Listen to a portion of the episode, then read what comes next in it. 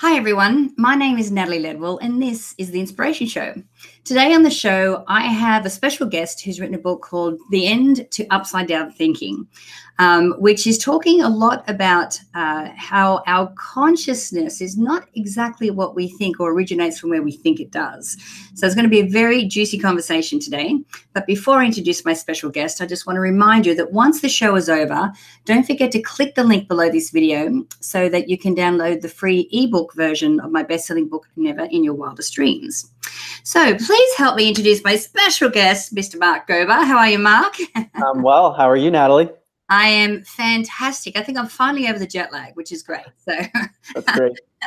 Blue skies today. It's fantastic. So I alluded to the title of your book, your new book that's out. But it's interesting that you write this book because, you know, brain science is not really your background. So can you just tell our viewers a little bit about your story and how you got to write this particular book? Sure. So I'm often asked when people hear my background, how did you end up writing a book on consciousness? Yeah. So I'm a partner at a firm in Silicon Valley called Sherpa Technology Group. We advise tech companies on their business strategy and innovation. Prior to that, I was an investment banking analyst with UBS in New York during the financial crisis. So again, nothing really to do with consciousness.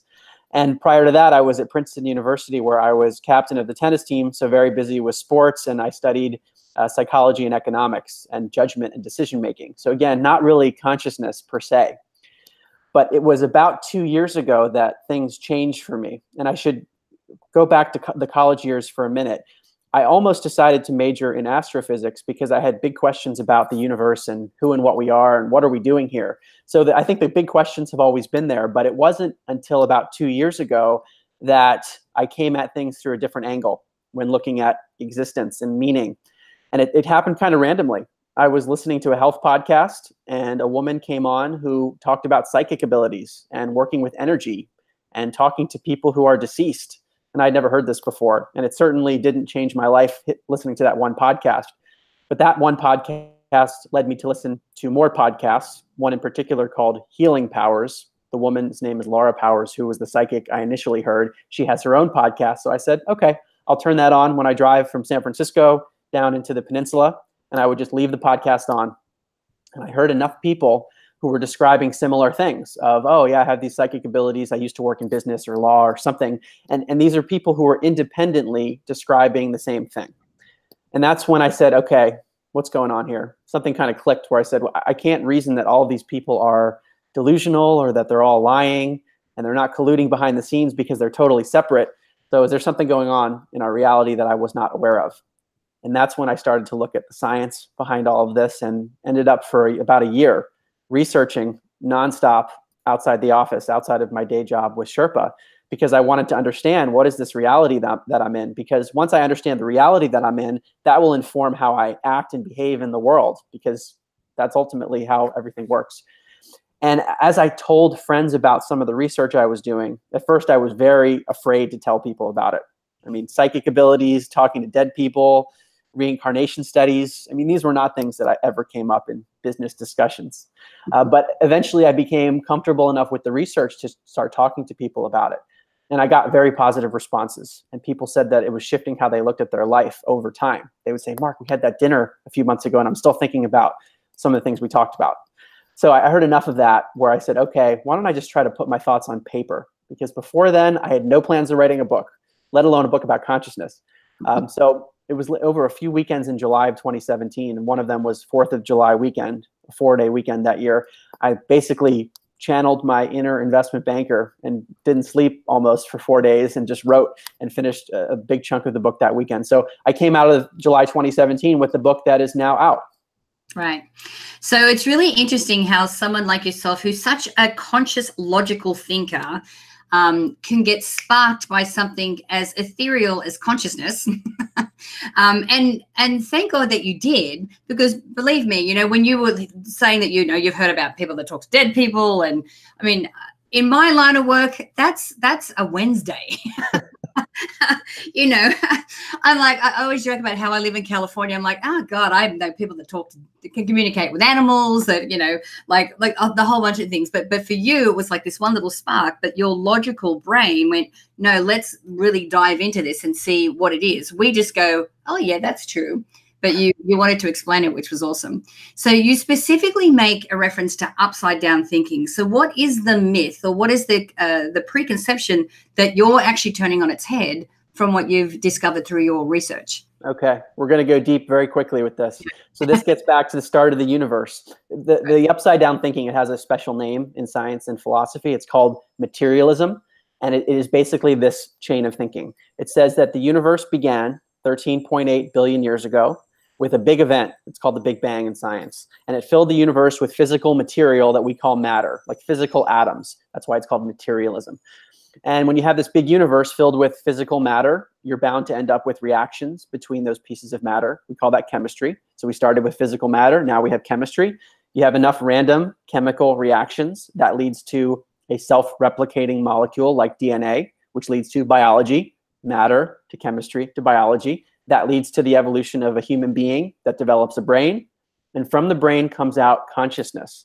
And when I say consciousness, I mean our awareness and our subjective inner experience. It's like our mind. So right now, you and I are speaking and your listeners are watching this. We all have this subjective experience of being aware and being alive. What is that? That's what I'm referring to as consciousness, and it's not physical. So the upside down thinking, what I'm calling materialism, it says that matter creates consciousness through a brain. And what I'm arguing in the book is different pieces of scientific evidence which suggest that that is not true. And that's, instead of saying it's matter creates consciousness, it's the other way around.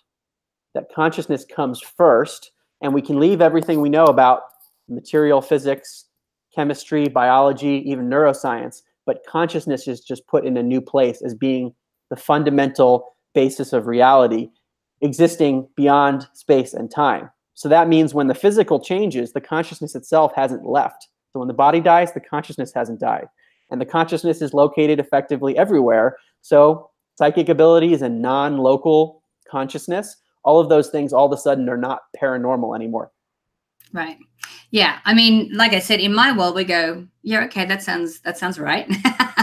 So let's talk about what you mean by consciousness. So are we talking about like the collective consciousness? Are we talking about God? Like what, how would you describe this? I think different people have different names for it. Yeah. How I think about it is the underlying field, if you will, of reality. And there's an analogy that I think can really help from Dr. Bernardo Kastrup, which describes reality as being like a stream of water, where water is consciousness. So that's what I'm describing. And each of us, we're part of that stream, but we're like individual whirlpools. I'm one whirlpool, you're another whirlpool. And so we have these individual experiences where it seems localized, but we're fundamentally part of the greater stream.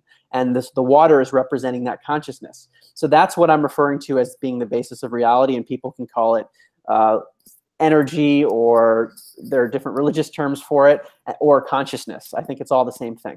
Yeah. So what I hear you saying is that we are all the one thing, like we are all connected. Yes. So that is definitely where I'm now coming out. I certainly didn't before I began my research. Mm-hmm. I thought we were separate and had individual consciousnesses, individual minds. But as Erwin Schrödinger said, who was one of the great quantum physicists, he said, in truth, there is only one mind. And that is what I'm referring to. Even though we have these localized personal experiences, we kind of almost have an amnesia and a blinders on to the broader reality. And that allows us to have more personal experiences and learning. Right.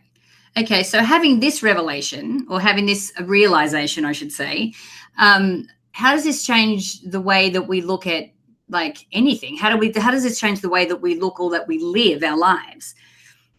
I think it has a massive impact. And I can say that from personal experience, because I used to think that materialism was right. And that means when the body dies, because the body and the brain produce consciousness, then the consciousness is gone.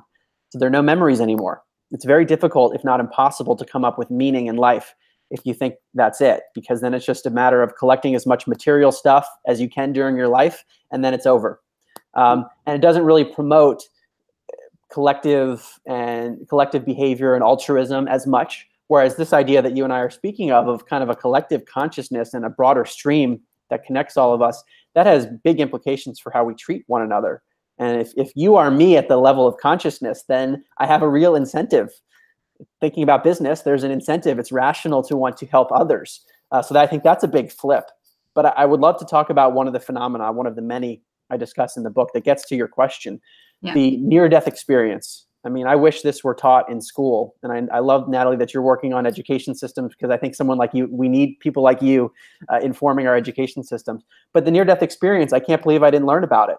These are instances where people, and sometimes they're completely brain dead. I mean, they're in cardiac arrest and they're having a lucid memory of hovering over their body and having what's called a life review. And this is really important if it's a real thing, where people experience their whole life in a flash and they are feeling the feelings of how they affected people. Oh, wow, I shouldn't. And they're judging themselves. I treated that person poorly.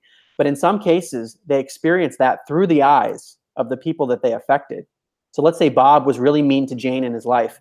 In Bob's life review during his near-death experience, and possibly this is what happens when we die, he is feeling those feelings through Jane's eyes and feeling the pain. And then he comes back into his body after the near-death experience and his life is changed. He says, no, it's not about getting the fancy car. Those are okay things to allow me to do things in life, but what matters is how I'm treating people. So that is a huge thing, especially when we look at the issues in the world today. If that's the reality we're in, where it's really about how we treat one another because we're the same, that has profound implications for how we live individually and how we live as a whole society. Yeah. Well, that's the thing. I mean, like if the world had more empathy and compassion, it would be a completely different place. You know, and what you're talking about is people really having that experience viscerally, so that they actually know exactly what that's like. So what are some of the the psychic phenomena and things that you were researching for the book? And was there anything that really kind of surprised you that sort of jumped out? Yes. So in the book, I discuss a number of phenomena. My reasoning is that if any of these are real, again, to try to appeal to the logical mind of people who are not familiar, if any one of these is real, we can explain it very well by a transcendent consciousness that is before matter, effectively. We can't explain it well if consciousness comes from the brain, which is the conventional view. There are a number of phenomena I discuss. One is the near-death experience, but in terms of psychic abilities, non-local consciousness, I would say the one that sticks out most is called remote viewing, but I'll go back to that in a second just to give your listeners a sense of what else is there. Telepathy is one, so actual science behind mind-to-mind communication. So somebody, you think of somebody, then they call you. There's some science to suggest that that's a real thing sometimes. Psychokinesis, which is the ability for the mind to affect physical matter. This has profound implications for health and just how we live and the effect of our intentions. Precognition, which is the ability to know or sense the future before the future happens. Again, if consciousness is beyond time, it's like there's a way for consciousness to reach forward or backwards in time, which is, it's a totally mind-blowing thing. Well, that's if time is linear, but that's another conversation. That's a whole big conversation. What is time? But yes. I also talk about animals that have these abilities as well and the research behind that. But I'll go back to remote viewing, which is what I mentioned before. This is the ability to perceive something with the mind alone. That means the eyes aren't seeing it. I'm here in California and I can see something in Europe that's hidden in a safe, for example. There are people that have this ability. It sounds completely crazy when I first tell people about it. I would have said it was crazy based on the materialist view of consciousness is stuck in my brain. Then it's, yeah, it's impossible. But if we switch our perspective, it's possible. What shocked me the most? So I'll go through maybe a few pieces of evidence with regard to remote viewing. And what shocks me is the fact that there are so many independent pieces that are credible. One is the US government has run a more than 20-year program on this. And when I pulled up the CIA's declassified documents, which are in my book, An End to Upside Down Thinking, they say, I'll give a direct quote, remote viewing is a real phenomenon. Okay, that's one. Period. Period. That's one line in the document, and they go through why they think that is. The president of the American Statistics Association was asked by Congress and the CIA to look at this. And in her report, she says, using the standards applied to any other area of science, it is concluded that psychic functioning has been well established. Okay, that's two. Princeton University. I had no idea there was a whole lab for 27 years being run by the former dean of engineering, Dr. Robert John. The lab has been shut down, but it was running for almost 30 years. They say that remote viewing is real. They ran over 600 trials. Former President Jimmy Carter said that remote viewing was used to find a downed Russian bomber that was lost in an African jungle. Remote viewers were able to see it with their minds. So those are just a few examples. When you put them all together, it's very hard for me as a logical person to reason that they're all lies, even when they're kind of disconnected and it's independent people. So that, I think, has shocked me, is that there's so much and that I didn't know about it and that we don't, I mean, how is this not on the news all the time? I don't get it.